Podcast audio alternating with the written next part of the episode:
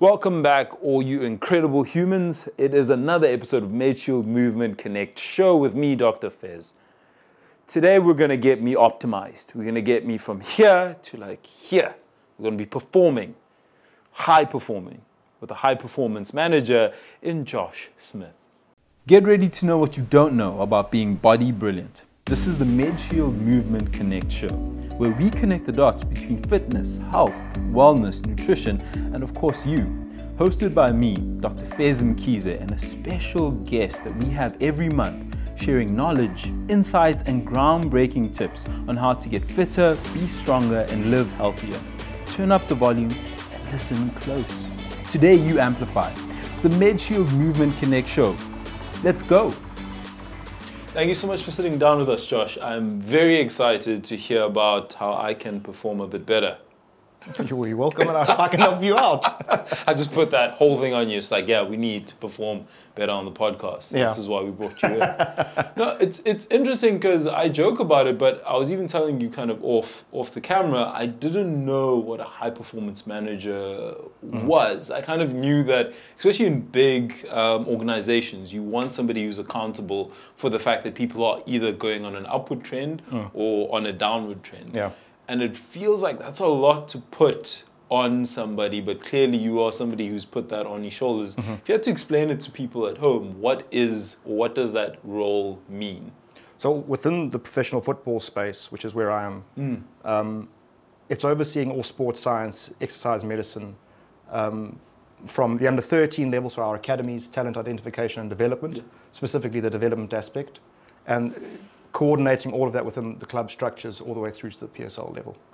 Um, and it's making sure that uh, your, your doctors are on track whenever you have meetings with them, physios are on track, rehab protocols, what's happening there.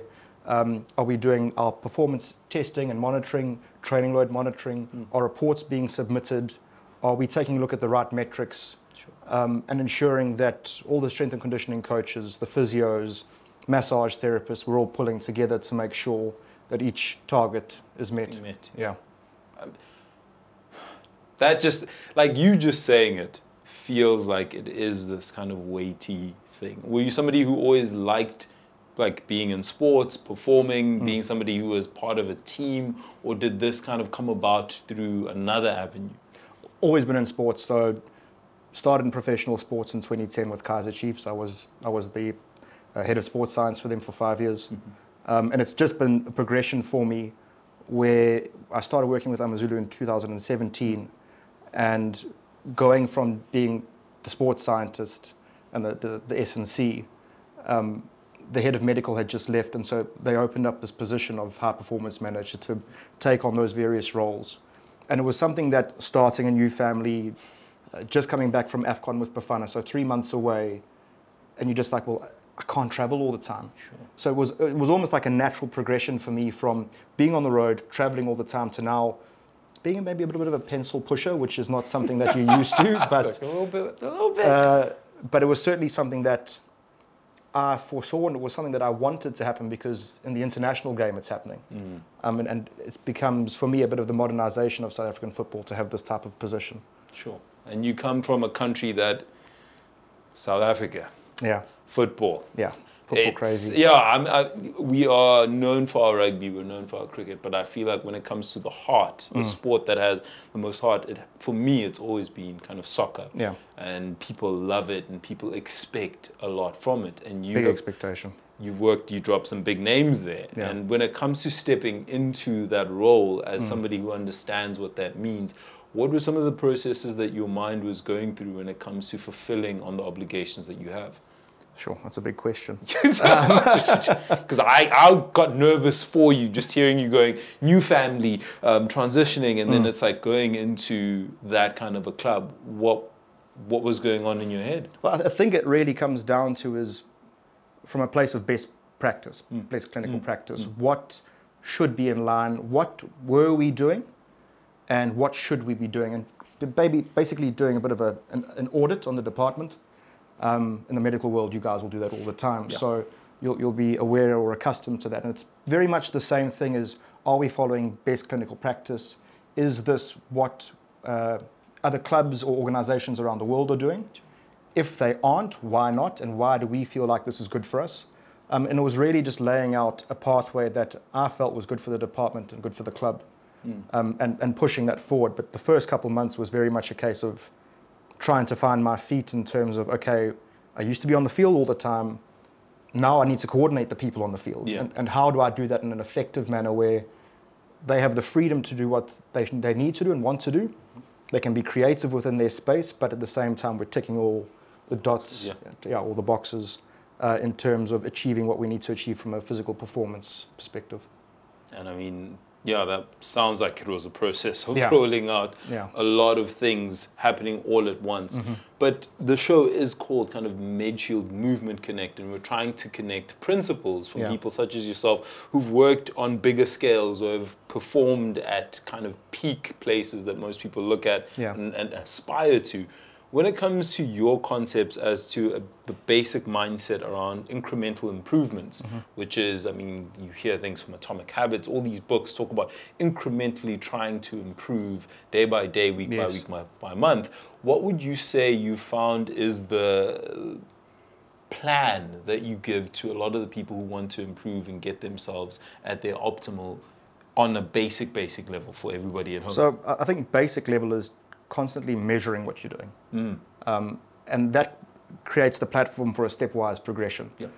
Start off with knowing where you are, identifying your weaknesses, um, and then tailor making a plan associated with, for me, my key philosophy within, within training is being specific. So specificity for me is king, and you want to make sure that you're training what you need to train. Yeah. Um, if we're a push pull athlete, you need to be training those types of muscles associated with that type of performance. Um, there'll always be different types of exercises that you can tack on, uh, which give a bit of flavor and a bit of color. I love it. Um, but it's more almost there just to stimulate the athlete so he or she doesn't feel necessarily bored. You want to keep them engaged, change things up a little bit. That's where off season becomes so important. Is they're still active, but they're doing different things. So it's not that same run through of the exercises that they would do every single day, either with you or with with the team. Um, but for me, it's really starting, creating a starting point, measure and monitor, and that monitoring needs to happen on a daily basis, and you need to react to that in a dynamic fashion. So we use something called an acute chronic workload ratio, Okay. and that Acute. gives us, um, based on whatever metric we're using, whether it be RPE, which is a rating of perceived exertion, scale of one to ten, how hard did you work? Mm-hmm. You take that figure, you multiply it by duration, that gives you your workload for the day. Mm. Now you add that all up over a one week period and you, you compare that to the average training load for the last month. Mm. And you get different types of ratios. So anything below 0.8, you're underloaded for that week. Okay. You need to increase your loading. Sure. Um, 0.8 to 1.3, you're in a good spot, a sweet spot. Above 1.3, risk of injury, and above 1.5, high risk of injury. And so we use that on a daily basis with our players to see are they getting the right load. You'll see that with a lot of the non-selected players, your big issue is that you'll have a pre-match training session, and that's generally very low in load. Mm-hmm. And then so your non-selected guys will be involved in that. Then on match day, they're not playing. Bang, yeah. So we've got to try and metabolically top them up. And then depending on the on the training week, they might have we might go straight into a day off, or we might then have some type of top up session for them. But the match minutes won't be there. So their EWMA um, or their uh, ratio Mm-hmm. will be off compared to the rest of the guys. Of course. And so we need to modify training on a daily basis, So that they taking a look at that so that we know they can step in at any point in time and meet the requirements of the game. Sure. So that was Um, quite a long-winded answer. No, I mean, uh, for me, I, I'm, and again, this is going to be a conceptual thing, but it does sound like that incremental kind of progression is what you want, making sure that you are overloading or making sure that you push harder than last time, as people like to say, but Yeah. also understanding that if you push too hard too fast, you risk that uh, potential kind of injury. Exactly. And I always find it so interesting that performance is almost like you want to peak and be at the the optimal points in what you're doing physically or mentally Yeah. at specific periods, and then you kind of almost want to taper, Taper off and have that ebb and flow. So Yeah. you, as best as you can, shorten the time frame where you're injured or you are burnt out, Yeah. and optimize the time where when you really need to perform, you can because you've been primed. Mm-hmm. Yeah. And I think that's kind of some of the big concepts that, especially when it comes to people in your field, you're almost able to measure it because people start talking about things like strain and, Mm-hmm. and what's your strain ratio, and all these apps come out and give you all of these measurements. But I almost feel like they're essentially giving that concept in a more specific Yeah. and hopefully scientific way. Yeah. Yeah. I mean, So just just what you touched on there now about having to make sure that you peak at the right Yeah. time. Within football, you've got multiple peaks that you need to achieve throughout the course of, of the season. It's not like a boxing event that you're, you're building towards. Yeah. And so we we have an undulating periodization where first day back it's an underload. So you, then you mentioned overload. Our second day is generally our overload. sure. Um, and then we start that taper process to drop down in volume and intensity. So we have that taper. So by the time we get to match day, we should be theoretically seeing some type of peak. yeah.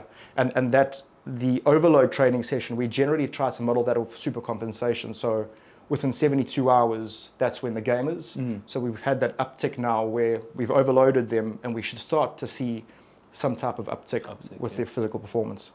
Yeah. again, this is the beauty of just understanding all of that and then translating it to the people Yeah. on the ground and making them understand it on those kind of more fundamental processes. When it comes to the difference you found, when it comes to kind of, because people always, when it comes to sports, they talk about national and international and how they maybe do performance based things. Yeah. Is it that we are scientifically not on par with those individuals when it comes to performance and optimizing, or is it more along the mindset of like mental? What's the big difference when it comes to a player who's playing here, who mm. may be playing in bigger, far wealthier Leagues. clubs? Yeah. Um, I, I don't think that we're far off from a scientific perspective. I think we've got some fantastic practitioners in the country. I think a big issue comes down to budgets. So, for the longest time, we weren't able to have access to GPS because it was just too expensive. And as the technology improves and becomes more common, the costs just drop off. Um, and so we were able to get access to that, for example. So I think one of the big things is, is that if you take a look at development academies in the country, there's certainly an issue there with long-term development of, of individuals. Um, and nutrition is so, so important for the young kids. And you'll often have kids that will have their last meal at, say, 12 o'clock. They'll then finish school, come to the academy, uh, get a training session out. And in some cases, some kids will miss their boarding school dinner because it's not been packed away, and they will now try and scrounge to get a meal. Um, so it's, it's, there are a lot of things associated with our country that create issues and stumbling blocks along the way. Sure. Um, we don't have fantastic public transportation. Uh, That's That's, that's another hurdle that, Yeah. that these young kids have to encounter. And so you find that instead of their development process being just about football, you've got all these other factors. And granted, everyone in life has these to contend with, but you're not going to get the best out of that individual when they're having to fight so hard um, in a develop, developmental uh, capacity to get there. Mm. Um, so certainly that our, our athletes are generally smaller but quicker. And so something that Stuart Baxter would always say is, yes, they're bigger than us, but they'll be chasing shadows. And so you need to utilize uh, your best, uh, what's the word? Your strengths. Your strengths, yeah. Yeah. Lean into them more. Exactly. Definitely. I Exactly. mean, it's again, another, this is another highlight on how what you do consistently kind of compounds, what you don't do also compounds. Yeah, because 100%. a singularly missed meal is like, oh, okay, I Mm. didn't kind of eat today. If that happens more consistently, Yeah. there might be a tapering off in terms of growth or development within 100%. many, many fields. Yeah. But the thing I can say when it comes to kind of mental prowess and mental acuity and sharpness, having sat opposite other athletes and they really talk about kind of how they perform mentally and mm-hmm. translates into their physical work, where do you find people are best able to tap into that mental kind of prowess? Because at home, people might not be athletes in the physical sense, but mm-hmm. they go in day to day and they're trying to get some sort of an edge. They're trying to get Yeah. themselves mentally sharp.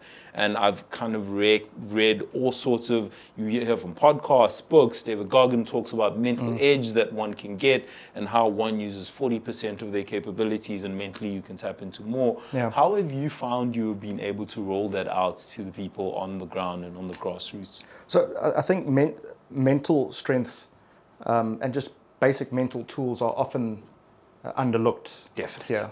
Um, and it was something I actually rolled out with the, our Supersport United guys was before training sessions, we would have a mindfulness session. And so we would do a bit of core work, pre-training activation, and then everyone would lie down, cool room, lights off, and it's just a guided walk through Sounds so yogic. Sounds like a proper yoga So I. I, I, I was consulting different texts and everything, and I was definitely told that my, my yoga voice had progressed. and there is a voice yeah, to it. no, 100%. so that would be something that even your average Joe, you can certainly do is have that quiet time in the morning.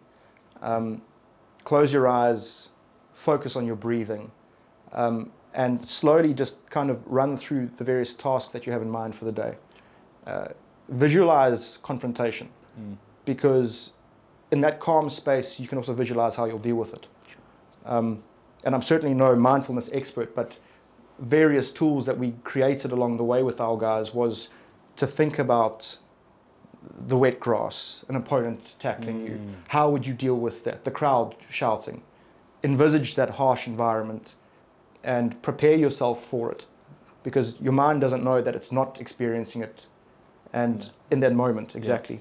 So recreate that physiological stimulus the way your, your nervous system will react and in that calm state deal with it. I love that. And I mean, I thankfully have had my time in kind of yogic spaces, but also see it reflected because I play all sorts of other sports, even in boxing. Yeah. It's almost like if you can visualize the jab and how mm-hmm. you'll slip and how if something does hit you, Yeah. the fact that you how you'll react to it, it literally and i know there are many many studies that can back it when it Yeah. comes to signaling and how the brain will work you'll be able to feel far less disorientated and 100%. able to go back to kind of your your first principles in terms of how you're going to deal with it josh you are somebody in the sports field yes sir and I always ask people before they go rapid fire questions. I love it when I get to ask people who are very knowledgeable about athletes and people who have done incredible things and, and the difficulty of a lot of the things they've done across mm-hmm. fields because even in boxing you're by yourself and you have to do certain things in team sports that also has its own implications your top three greatest athletes of all time you can be you can be patriotic and be South African. I want like the greatest athletes, of, all Athletes of all time. time. Yes, athletes. I know you're gonna want to lean to Messi and Leonardo, but greatest athletes of all time. Top three. Number one, michael phelps Michael Phelps. Why? incredible swimmer to do what he did on that global stage for such an extended period of time fantastic and i'm, I'm a former swimmer as well so Oh, I knew there was an underlying because nobody's gone out of the bat gone Michael Phelps, but I also feel like as an individual sport that also speaks to something in terms of him when he's doing his relays. 100%. Um, two. michael jordan I mean, he is the goat. Uh, he Uh, is he really really is Last Dance, absolutely incredible documentary. brilliant. Shows how one man's obsessive, I'm not even going to say neo obsessive, obsessive nature and Mm. With success. Mm. expectation from himself and others can lead a franchise to become something incredible from what could have arguably been a very uh, poor franchise. Mm-hmm. Yeah. And is now something that's there in the pantheon. You don't even need to explain it. I've explained it. I always say it. And then number three. Number three i'm battling to find a name Ooh, usain bolt probably really? yeah You put Phelps and Bolt, and Bolt on the same list. Usually you have the one and not the other. no no yeah Why Phelps? uh, why phelps or why bolt Or, or why Bolt, sorry, not Phelps. Oh, know. yeah, so- Or Bolt. Bolt, again, incredible athlete. Mm. The way he changed the world of sprinting for me was fantastic to watch. Sure. Um, Were you a sprinter? no, I certainly wasn't. I was, I was waiting for, I was a sprinter. no, uh, no. Um, but he was just so incredibly dominant. mm, Um, and you like to see a bit of that as well as the fact that he's people are blowing their guts out and he's smiling. Cruising. Yeah. Cruising. he's maybe in fourth gear. Six foot five. I actually met him, had an incredible Oh, wow. interview with him. Um, unfortunately, if this had happened, probably I would have been like, "Hey, dude, we are Josh. uh, He's also awesome as well. He loves you." Also, very nice guy. Um, very big, but Mm. Yeah. very fast. Yeah. Um, I was blown away by him. Great energy. Yeah. Josh, great energy from you. Another thank incredible you. interview. Thank you so much for sitting with us. You're welcome. Thank you very as much me. somebody who is a virtuoso when it comes to high performance, I'm going to send him film of me doing sports, of me in theatre, so he can kind of appraise it, and hopefully I can get my own strain count and, and ratios to get better as a 100%. practitioner. There we go. Always getting an edge in these interviews. Thank you for being with us. Welcome. And that is another phenomenal high performance episode of MedShield Movement Connect show with me, Dr. Fez. I'm going to see you on the next one. Um, I'll probably be quicker. I'll be more agile on my feet. You won't know which one it is, but you, you'll see the uptick. you'll see it.